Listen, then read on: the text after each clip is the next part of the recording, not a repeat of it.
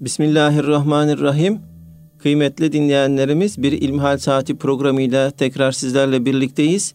Yüce Rabbimizin selamı, rahmeti ve bereketi üzerimize olsun. Efendim sizlerden bize ulaşan İlmihal sorularına değerli hocamız Doktor Ahmet Hamdi Yıldırım cevap veriyor. Muhterem hocam bugün 1 Muharrem Hicri 1445 yılı İslam takvimine göre yeni bir yıla girmiş bulunuyoruz. Tüm İslam alemi için hayırlara vesile olsun inşallah. Bu vesileyle neler söylemek istersiniz? Buyurun efendim. Elhamdülillahi Rabbil alemin ve salatu ve selamu ala Resulina Muhammedin ve ala alihi ve sahbihi ecmain. Hicret Müslümanlar için çok büyük bir anlam ifade ediyor. Hicret İslam Devleti'nin kuruluşunun ilk aşamasını teşkil ediyor. Biliyorsunuz Hazreti Ömer döneminde Müslümanların kendilerine ait bir takvim yılı yapılması gündeme geliyor. Bunun için de e, bir tarih başlangıcı söz konusu oluyor. Bunu e, hicretle başlatıyorlar. Yani hicretin Hazreti Peygamber aleyhissalatu vesselam Efendimizin Mekke-i Mükerreme'den doğduğu topraklardan ayrılıp kendisini himaye etmeye söz veren Medinelilerin, Ansar'ın diyarına Yesrib'e daha sonra Medine-tur Resul oluyor burası. Medine diye anılıyor. E, Medine'ye gelişinin tarihi adımını Hicri takvimin yani Müslümanların takviminin başı olarak kabul ediyorlar.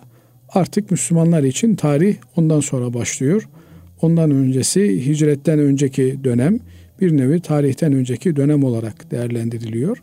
Nitekim İsa Aleyhisselam'a e, iman etmiş olanlar da İsa Aleyhisselam'ın doğumunu kendilerine göre miladi takvim olarak kabul ediyorlar.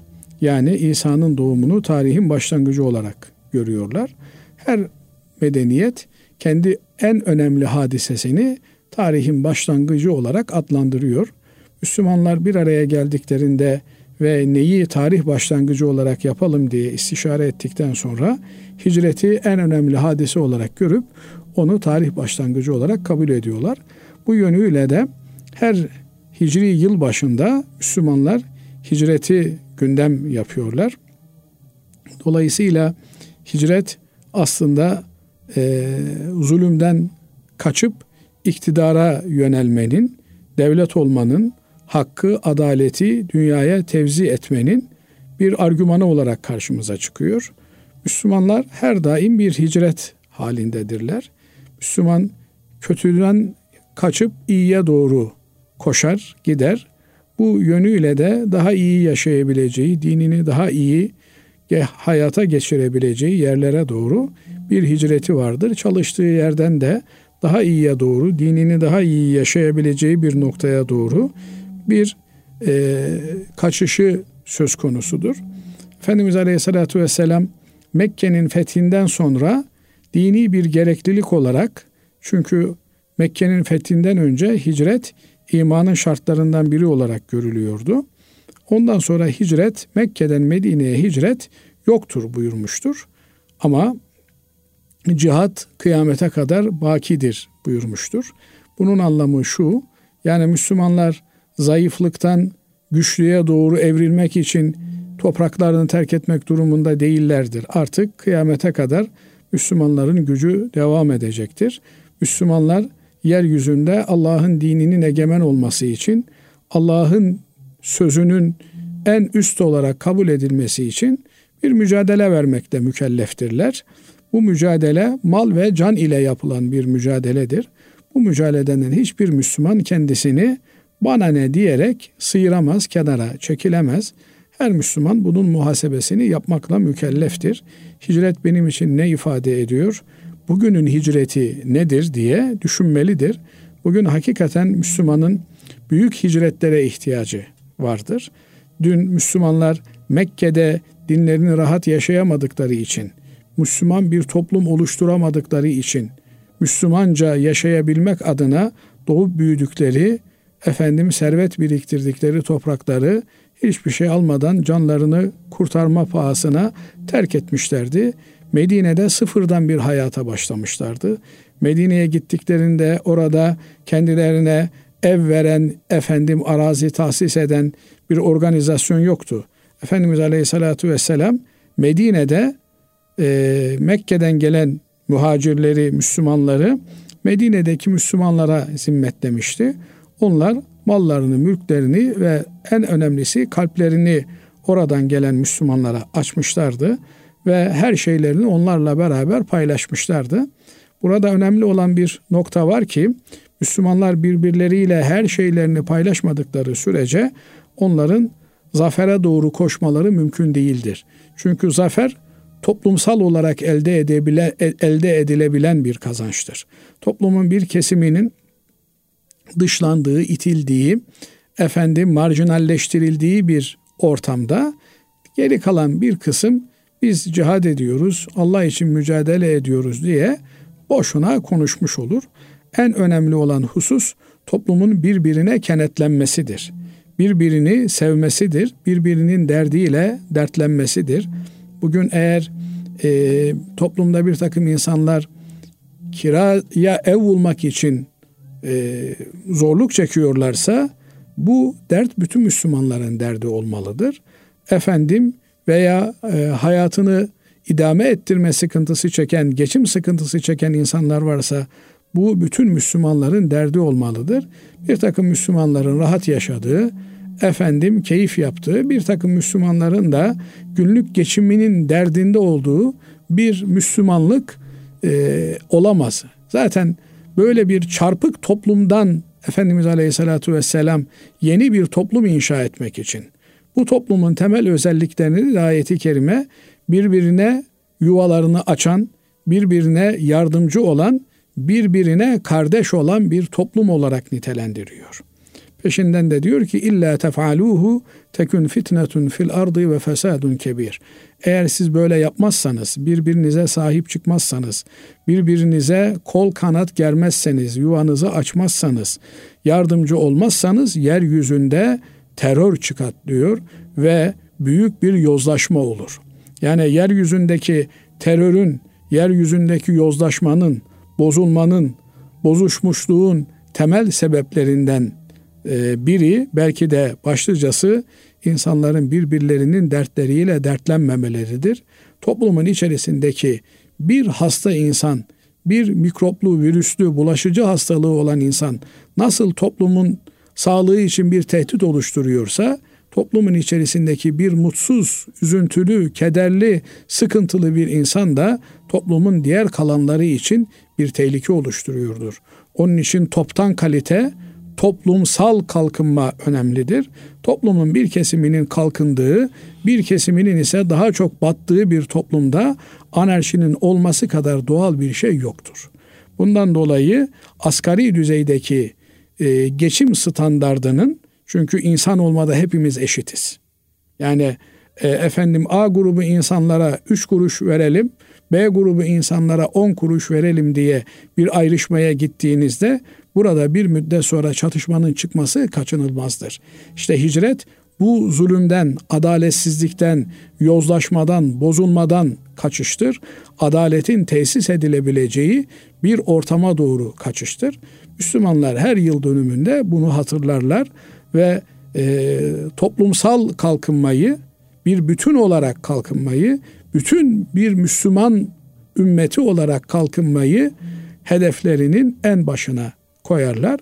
Bu da en başından, en basitinden başlar. Önce insan kendisinin, ailesinin, çevresinin, yaşadığı muhitin dertleriyle ilgilenmeli. Onların sıkıntılarına derman olmaya çalışmalıdır. İnşallah hicreti bu duygularla yeniden tekrar tekrar yaşayabiliriz. Kötülükleri terk edip iyiliklerin toplumda yayılması için seferber oluruz. Allah razı olsun kıymetli hocam. Efendim şimdi dinleyicilerimizden gelen sorulara geçmek istiyorum. Selamünaleyküm diyor dinleyicimiz. Hocam şöyle bir sorum olacak. Allah bana namaz kılmayı 3 yıldır nasip etti ve Allah'a şükürler olsun namazlarımı kaçırmamaya ve vaktinde kılmaya özen gösteriyorum. Öncesinde kılmadığım namazlarımın kazalarını vakit namazlarımı kıldıktan sonra ve tesbihatımı yaptıktan sonra örnek olarak niyet ettim Allah rızası için daha öncesinde kılmadığım öğlen namazının kaza namazını kılmaya deyip dört rekat farz namazını mı kılmam gerekiyor? Çoğu okuduğum yerde böyle anladım diyor. Şimdi e, namaz Müslümanların üzerine Allah'ın vakitlerini belirmiş, belirtmiş olarak kıldığı farzlardan bir tanesi.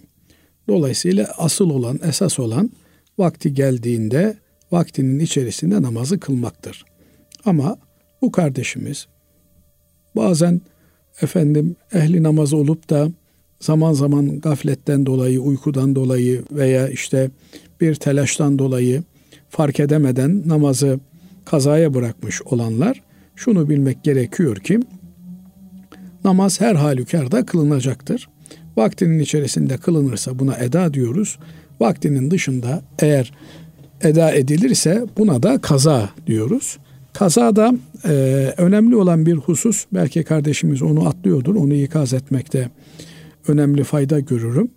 E, nasıl eda edildiğinde vakitlice eda edilmesi gerekiyorsa öğle namazı öğle namazı vaktinde kılınacak ise ikindi namazı ikindi namazı vaktinde kılınabiliyor ise e, nasıl daha önceden bu kılınamıyor, daha sonradan eda olarak kılınamıyor ise aynı şekilde kazaya bıraktığımız veya bırakılan ki buna Arapça ifadesiyle elimizde olmadığı halde elimizden kaçan anlamına faite deniyor.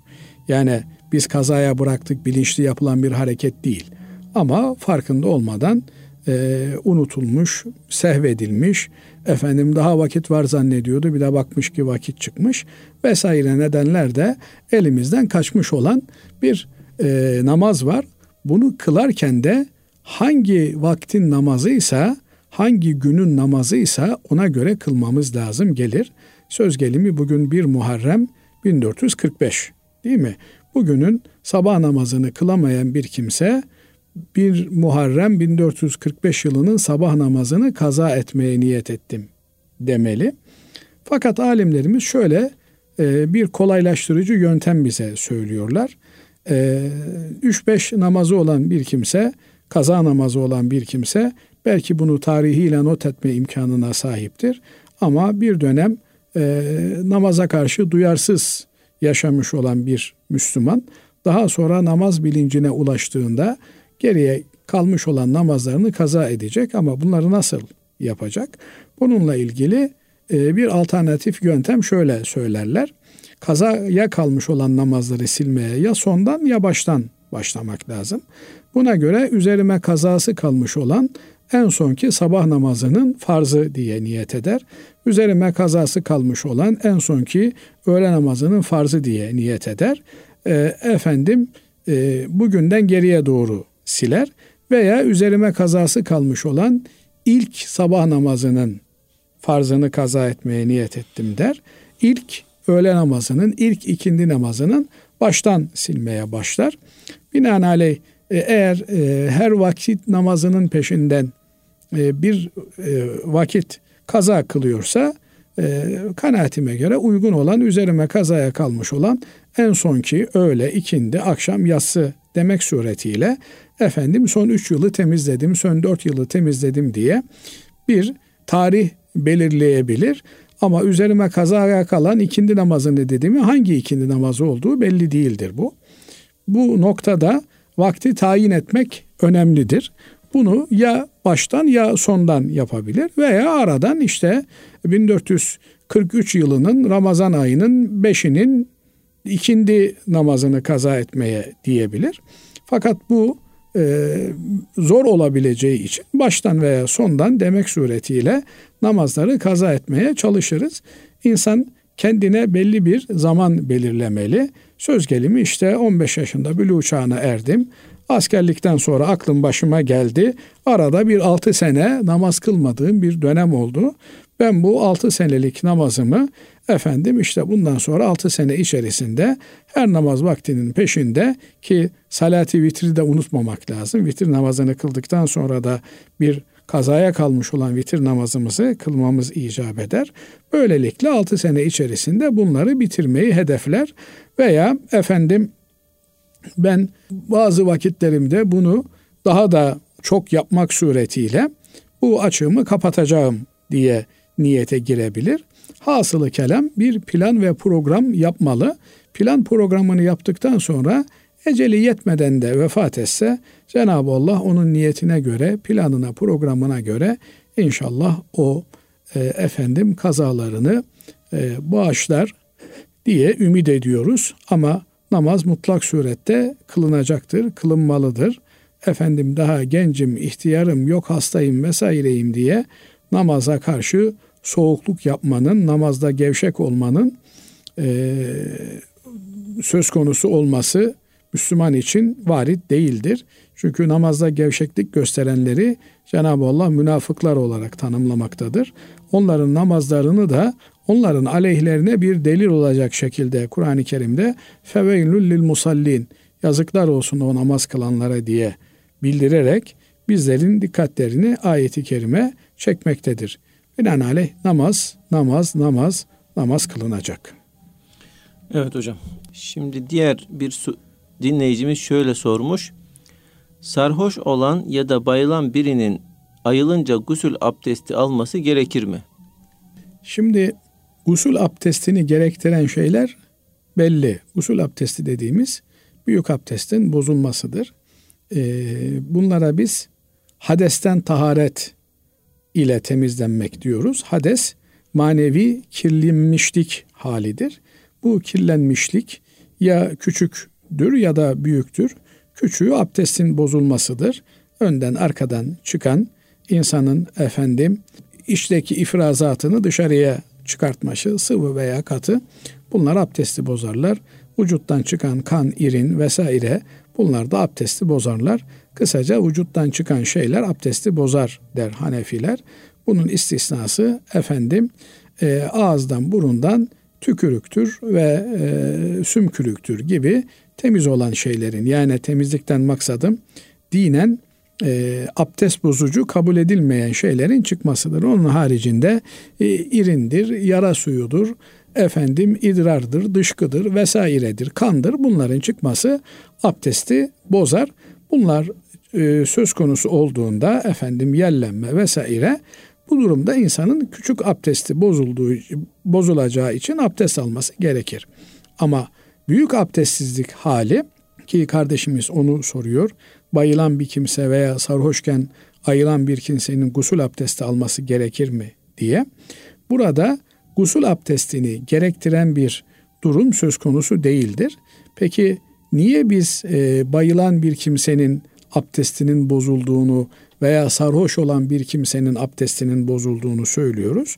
Uykudan uyanan kimsenin de abdestinin bozulduğunu söylediğimiz gibi bu durumda insan vücuduna hakim olamadığından dolayı e, genelde e, insanın efendim idrardı, dışkı gibi e, vücuttaki fazlalıkları dışarıya çıkartma me- meselesi e, vücudun biyolojik olarak e, bir hazırlığıyla meydana gelir. Ama bir de bunun dışında e, yellenme dediğimiz bir hadise var. Bu hadisenin uyku halinde, baygınlık halinde, efendim sarhoşluk halinde e, oluşabileceği söz konusu olduğundan burada e, bu ihtimal varmış gibi kabul edilir. Bundan dolayı bayılan bir kimsenin efendim e, ayıldığında abdest alması eğer abdesti gerektiren bir şey yapacaksa namaz kılacak, Kur'an'ı tutacak efendim abdest alması yine e, uyuyan bir kimsenin uyandığında abdestle yapılan bir şeyi yapması durumunda abdest alması gerekir. Çünkü bu hadiseler abdesti e, bozar. Bunların kendisi abdesti bozmaz. Bu durumlarda abdestinin bozulup bozulmadığından kişinin haberinin olmaması meselesi abdestinin bozulduğu sonucunu doğurur. Binaenaleyh bu kimseler abdestsiz olarak kabul edilir. Ama büyük abdesti bozan şeyler nedir? Cinsel birleşmedir. Efendim uykuda böyle bir hadiseyi yaşamak, ihtilam olmak ve e, kadından veya erkekten meni gelmesidir. Bu tür hadiseler baygınlık halinde olabilecek şeyler değildir. Binaenaleyh baygınlık veya sarhoşluktan sonra ayılmak guslü bozan bir şey olarak kabul edilmez. Ama e, şöyle bir e, husus vardır. İnsan e, ayyaşken kendisinden e, tiksinir. Dolayısıyla bir abdest alayım, büyük abdest alayım. Böylelikle tamamen kendime geleyim diye bir e, inanışın içerisine girer. Bu da doğru bir şeydir. Yani bir daha böyle bir şeyi yapmaması için güzel bir şeydir. Müslüman Allah'ın haram kıldığı şeylerden uzak durmalıdır. İçki içmek de Allah'ın haram kıldığı şeylerden bir tanesidir. İçkili halde insanın ne yaptığı ne ettiği belli değildir diye en üst e, seviyeden bir e, uygulama mecburiyeti yoktur. Ama bir kimse kendisini daha temiz hissetmek için efendim gusül abdesti de alabilir. Buna da mani bir durum yoktur. Kitaplarımızın söylediği e, şuurun kaybolması ister iradi bir şekilde olsun isterse gayri iradi yani ister isteyerek ister istemeyerek adam narkoz almış ayıldığında bayılmış ayıldığında uyumuş uyandığında abdestinin bozulduğu kabul edilir. Ona göre davranması istenir. Allah razı olsun hocam. Değerli dinleyenlerimiz kısa bir ara veriyoruz. Şimdi aradan sonra kaldığımız yerden devam edeceğiz. Kıymetli dinleyenlerimiz İlmihal Saati programımıza kaldığımız yerden devam ediyoruz. Muhterem hocam dinleyicimiz şöyle bize soru göndermiş. Alacağın zekatını vermek gerekir mi? Odun, kamış, ot gibi kendiliğinden yetişen ürünlerde oşür, öşür verilir mi? Şimdi alacağın zekatını eğer alacaksan vereceksin. Yok almayacaksan vermek durumunda değilsin. Önemli olan mal kimin malı ve malı istediğimiz zaman kullanabiliyor muyuz? Zekat biliyorsunuz Müslüman zenginin malından alınıyor, Müslümanların fakirlerine veriliyor. Binaenaleyh eğer Müslüman zenginin malı varsa ve bu mal nitelikli dediğimiz yani nisap miktarını geçiyorsa asli ihtiyaçlarının, temel ihtiyaçlarının efendim üzerinde e, nisap miktarı dediğimiz bir zenginlik limitine ulaşıyorsa bu kimsenin zekat mükellefi olması söz konusudur. Fakat sahip olduğu bu mal varlığını kullanabilecek durumda olması lazım gelir. Adamın milyon dolarları var efendim hesabında fakat mahkeme bu paraların üzerine ihtiyati tedbir kararı koymuş.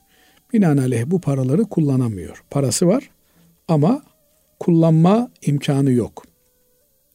Biz buradaki mülkiyeti tam bir mülkiyet olarak görmeyiz. Yani fukaha der ki sahip olunan mal üzerinde tam bir malikiyetin, mülkiyet hakkının bulunması gerekir.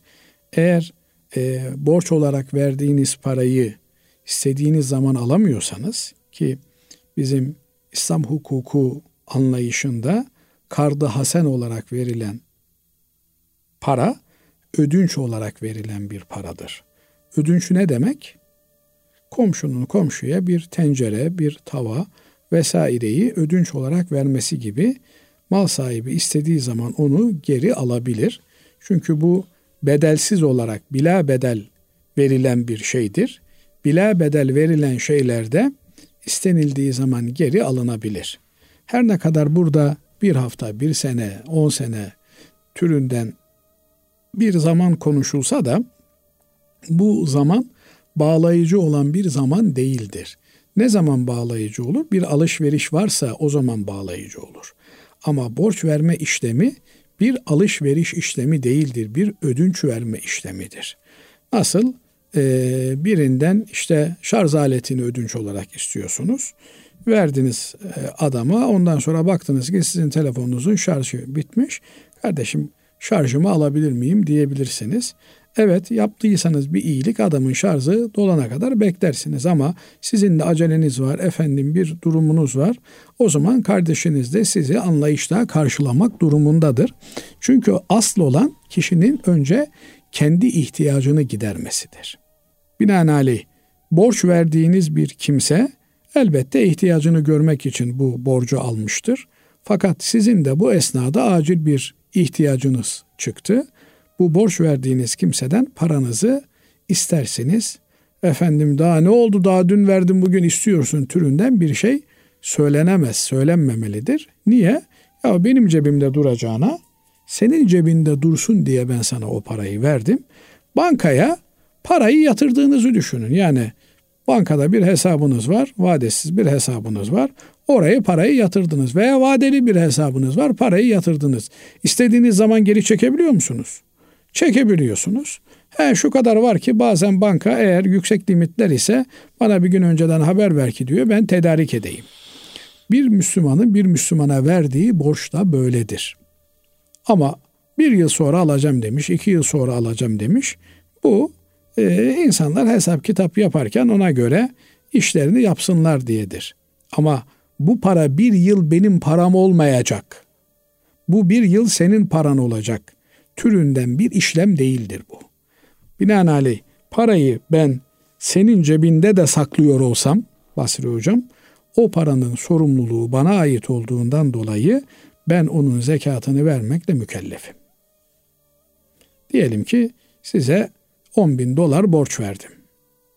10 bin dolar borç verdim. Efendim bugün de bir Muharrem benim zekat hesaplama günüm. Bugün ben zekatımı hesaplarken zekat matrahının içerisine zekatını vereceğim paranın içerisine size verdiğim borcu da katarım. 10 bin doları da katarım. Hocam, buradaki kastedilen hani borçtan bir alacak değil de diyelim ki e, bir mal sattınız ve atıyorum 5 ay sonra o size ödeyecek onu. Yani bu esnada da e, ta- tarihiniz geldi. Yani e, zekat tarihiniz geldi. Böyle bir durumda Şimdi, nasıl olur?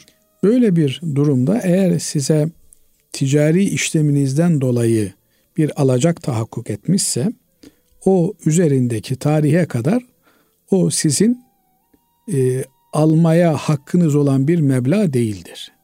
Söz gelimi işte aralığın onunda bir ödeme yapacak adam size. Vadeli satmışsınız bir malı. Aralığın onu gelene kadar o para üzerinde sizin bir hak iddia etmeniz mümkün değildir. Fakat bazen ne oluyor? Ee, ticaretle meşgul olanlar çenettir, çektir, senettir vesairedir bir takım şeylerle bu borçlarını tevsik ediyorlar. Yani güvenceye alıyorlar. Binaenaleyh senet bir başka kimseye de bir ödeme aracı olarak kullanılabiliyor. Eğer bu şekilde bir kimse senet almışsa bu senetlerin üzerinde de istediği zaman tasarruf etme hakkına sahipse, çek almışsa, çeki de istediği zaman kullanma hakkına sahipse, efendim elimde çek var gidiyorum, benden al buradan çimento alıyorum, e, 3 aylık 5 aylık çekim var diyorum, çekle ödeme yapıyorum. Eğer bunu yapabiliyorsam istediğim zaman ben çeki de bir para olarak nihayetinde elimizdeki kağıtlar da bir nevi çek hükmünde. Ee, ama gün geçtikçe o çekin değeri maalesef satın alma gücü düşüyor. Bu yönüyle de bu e, paranın standartizasyonu ciddi bir sıkıntı çekiyor. Bunun da ayrıca ilgilileri tarafından bir kul hakkı olarak düşünülmesi lazım. Yani ben çocukluğumda hatırlıyorum rahmetli anacığımla pazara giderdik. Belediye zabıtaları pazardaki tartılar o zaman demir kilolar efendim 500 gramlar 100 gramlar vardı. Onlarla tartı işlemi yapılırdı. Efendim belediye zabıtaları gelir bu e, kilogramların demirlerin e, hakikaten gramajları üzerinde yazdığı gibi mi değil mi diye ölçerdi. Yani sen oraya bir kilogramlık demir koyuyorsun ama aslında o 800 gramsa burada hile var demektir. E sen şimdi 100 lira piyasaya sürüyorsun 100 ekmek alıyor. Yarın efendim 80 ekmek alıyorsa bu paranın gramajından çalmış biri demektir. Bu da bir hırsızlık türüdür. Bunun da bir kul hakkı doğurduğunu unutmamak gerekir. Ondan dolayı bu gibi meselelere e, daha hassas yakınlaşmak icap eder. E, şimdi alacak meselesine dönecek olursak, e, alacak meselesinde eğer alacağımızın üzerinde bu anlattığımız şekilde bir tasarruf hakkına sahipsek istediğimiz zaman onu alabiliyoruz. İstediğimiz zaman e, efendim aldığımız senedi, çeki veya işte kağıdı e, bu anlamda kullanabiliyorsak bunun zekatını vermekte yükümlüyüz. Ama söz gelimi Basri Hocam benim size 10 bin dolar borcum var. Dediniz ki ya bir senedir sende bekliyor bu para. Paramı ver. Ben de ya Basri Hocam haklısın, doğrudur, mahcubum ama ödeyebilecek imkanım yok. Bu durumda sizin yapmanız gereken ben ödeme imkanına kavuşana kadar sabretmenizdir. Fakat benden bir kere istediniz ya, ben de veremeyeceğimi ifade ettim. Elimde imkan olmadığını ifade ettim. Artık sizin o para üzerinde tam bir mülkiyetiniz kalmadı. Binaenaleyh bundan sonra zekatını vermezsiniz. Bununla şunu net olarak söyleyeyim. Özellikle de yakın akraba arasında bazen bu tür alışverişler oluyor. Alan niye aldığını bilmiyor, veren niye verdiğini bilmiyor. Bunları netleştirmek gerekir. Kardeşim bak ben sana bunu bir borç olarak veriyorum. Veya ben sana bunu bir hediye olarak veriyorum. Geri almayı düşünmüyorum. Niye? Tarihin birinde bir delikanlı dedi ki babam bana dedi 1 milyon dolar dedi sermaye verdi dedi. Ben babama dedim ki baba ben bunu borç olarak alıyorum. O da hayır benim hediyemdir dedi. Bak kardeşim dedim. Babanla otur aranızda anlaşın. Hediye mi borç mu? Şimdi borç dersin. Sen zekat matrahından bir milyonu düşersin. Baban ben hediye olarak verdim der. O bir milyonun zekatını vermez. Dolayısıyla kul hakkına girmiş olursunuz. Yani e, fakir fukaranın hakkı yenmiş olur. Yani paranın eğer, sahibi belli olması sahibi lazım. Sahibi belli olması lazım.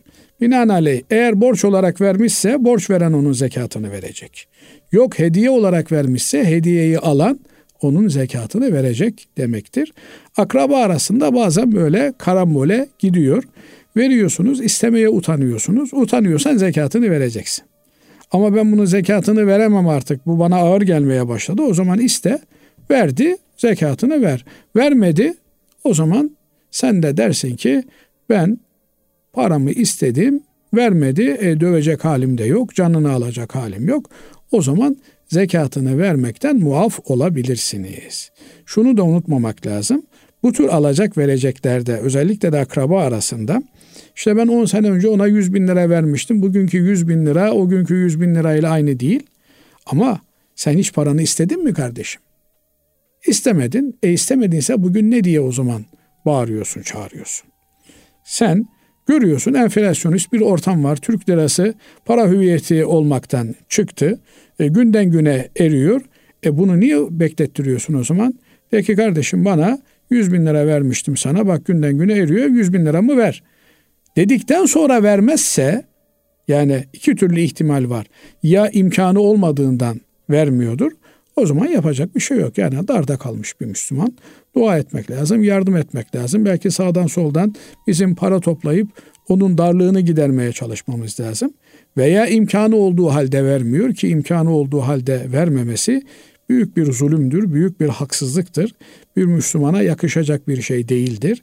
Bir Müslümanın imkanı olduğu halde millete borçlu olması Efendimiz Aleyhisselatü Vesselam'ın dilinden zalim olması anlamına gelir. Allah zalim olmaktan muhafaza eylesin. Bazen de şöyle bir şey oluyor ya benim işte 3 bin lira borcum var ona. O 3 bin lira onun için bir şey ifade etmez. Eder veya etmez kardeşim yani sen 3 bin liradan sebep zalim damgası yeme. Ver paranı öde paranı. Kimse efendim e, paranın fazlasına itiraz etmiyor. Ama sen ödedin de o da dedi ki ya Hasan hocam kalsın size benim hediyem olsun. Ve ondan sonra da rahat rahat o parayı kullanırsın. Binaenaleyh ihtiyacı vardır yoktur diye bir şeyin içerisine girmemek lazım. Özellikle de bu borç ilişkilerinde maalesef kötü örnekler insanların borç verme ibadetlerine de mani oluyor. Bundan dolayı aldığımız borca riayetkar olmamız ve bir an önce ödemenin telaşı içerisinde olmamız gerekir. Borçlu iken de asgari standartlarda yaşamaya çalışmamız lazım. Yani şimdi adamın bir dünya borcu var. Efendim son model arabalara biniyor. iki ayda bir arabasını son model arabayla değiştiriyor. Bu olacak iş değil. Önce borcunu öde ondan sonra ne halin varsa gör. Peki hocam işte ormandan kesilen odunlar, kamış, ot gibi diyor kendiliğinden yetişen ürünlerde öşür mü verilir yoksa zekat mı verilir? Yani Şimdi öşürle zekatın şu farkı var. Öşür topraktan sahip olunan topraktan çıkan şeyden verilir. Fakat bu çıkan ifadesi bir şey ekip de çıkan anlamındadır. Kendiliğinden biten insanların ekmek için efendim istifade etmek için bir uğraş vermediği şeyler buna dahil değil. Mesela adam ormanlık alandan gidiyor. Ormanlık alan dediğiniz kendi mülkü değil. Çünkü memleketimizde özellikle ormanlar kamunun mülküdür, devletin mülküdür. Oradan gidiyor işte devlet izin vermiş kendisine odun yapıyor yakacağı kadar. Veya efendim e, oradan kereste ihtiyacını görüyor. Eğer bunun ticaretini yapıyorsa o ticaret malı haline gelmiştir. Ama öyle değilse kendi ihtiyacı için kullanıyorsa buradan bir öşür veya zekat tahakkuk etmez. Ne zaman öşür tahakkuk eder? Adam kavaklık yapmıştır. Orada kavak yetiştiriyordur. Efendim o zaman e, zahmetli veya zahmetsiz olmasına göre onda bir veya yirmide bir yani yüzde onunu veya yüzde beşini zekat olarak, öşür olarak vermesi gerekir. Ama öyle değil de efendim kendiliğinden biten e, ottu vesaireydi. Bunların zekatı söz konusu değil diyor kitaplarımız. Evet. Bir diğer soru şöyle değerli hocam. Altın zinet eşyanın kiraya verilmesi caiz midir? Şimdi e, altın kiraya verilebilir mi? Süs eşyası kiraya verilebilir. Nihayetinde e, bir menfaati varsa ki insanlar e, düğünlerinde, derneklerinde kadınlar özellikle de süs eşyası için takıyorlar bunları. Böylelikle bir e, kira söz konusu oluyor. E, veya elbiseyi kiraya veriyor veya işte bineceği hayvanı, atı vesaireyi filan kiraya veriyor. Fakat bu e, altının kiraya verilmesi meselesi e, bir örf haline gelirse yapılabilecek bir şeydir. Yoksa e, burada paranın kiraya verilmesi faizi adeta andırmaktadır. Yani düşünün ben size 100 bin lira bir aylık kiraya veriyorum. Kirası ne kadar? 10 bin lira. E, binaenaleyh bu işte faizli bankaların yaptığı bir iştir. Ama altın ve gümüş, gümüşte e, tibir halinde, e, altında tibir, gümüşte nukra hali deniyor külçe olarak veya zinet eşyası olarak. İşte bir bilezik yapılmış veya bir e, küpe yapılmış. Bu para olarak değil de bizatihi mal olarak değerlendirilebilir. Bu durumda da bir ihtiyaca mebni olarak kiraya verileceğini bazı alimlerimiz söylüyorlar. Fakat burada tabi e, temel espri paranın kiralanması meselesi. Çünkü altın ve gümüş e, yaratılış itibarıyla para olarak değerlendirilmiş. Yaratılıştan kasıt da yani insanlık tarihi boyunca bu e, metaller, bu değerli madenler bir mubadele aracı olarak görülmüş. Çünkü e, hem saklanması kolay hem taşınması kolay ama bununla beraber mübadele aracı olan buğdaydır, arpadır, hurmadır veya tuzdur veya benzeri şeylerdir. Bunların e, mübadelede yani trampada, değişim, alışverişte bir araç olarak kullanılması zor olduğundan dolayı çok fazla tercih edilmemiş. Bundan dolayı da altın ve gümüşe özellikle de bugünlerde tabi e, gümüşün bu mubadele aracı olma yönü zayıflamış ama altın hala bir rezerv e, maden olarak kabul ediliyor. Fakat bu da artık bugün külçe olarak işlem e, görüyor. Zinet eşyaları e, bunun dışında kabul edilebilir, görülebilir. Bu yönüyle de e, ihtiyaç görülebilir. Ama eğer kiralamadan maksat, kiralamadan maksat e, düğünde, dernekte takılması ise bunun kendisinin değil de imitasyonunun takılması, bunun kiralanması daha doğru olur. Çünkü e, insanlar imitasyonunun, taklidinin gerçek olup olmadığını nereden bilecekler? Eğer bir maksat bir düğünde evlenen kızın mahcup olmaması ise bu da önemli bir gayedir. Çünkü dinimiz e, bu tür meseleleri önemser. Osmanlı döneminde çeyiz vakıfları vardı. E, evlenecek olan kızlar hem kendilerine mülk olarak almak üzere hem de takmak üzere, giymek üzere bu tür vakıfları kullanırlardı. İşte vakfedilen e, küpeler, e, yüzükler, efendim kolyeler, bilezikler olurdu. 3 ay 5 ay efendim işte yeni gelinlik döneminde e, gelin hanım bunları takar ondan sonra gelir vakfa iade ederdi. Tabi bu vakıf kültürü bilinçli olarak e, yok edildiği için vakıflarımız tarumar edildiği için e, bunlar kayboldular gittiler. Asıl olan bu tür şeylerin insanlık olarak insanların birbirlerine yardımcı olmak maksadıyla ödünç olarak vermeleridir. Bunun bir ticari metaa dönüşmemesidir. Ama eğer ticari olarak almanın dışında da bir çare kalmamışsa bunun gerçeğinin değil de imitasyonunun yapılması daha doğrudur. Ama gerçek altının bu anlamda e, kiraya verilmesi e, problemsizdir de diyemeyeceğim. Bu yönüyle eğer bir ihtiyaç varsa bunun taklidiyle görülmesinin daha doğru olduğu kanaatindeyim. Allah razı olsun kıymetli hocam. Değerli dinleyenlerimiz bugünkü İlmihal Saati programımızın sonuna ermiş bulunuyoruz. Efendim hepinizi Allah'a emanet ediyoruz. Hoşçakalın.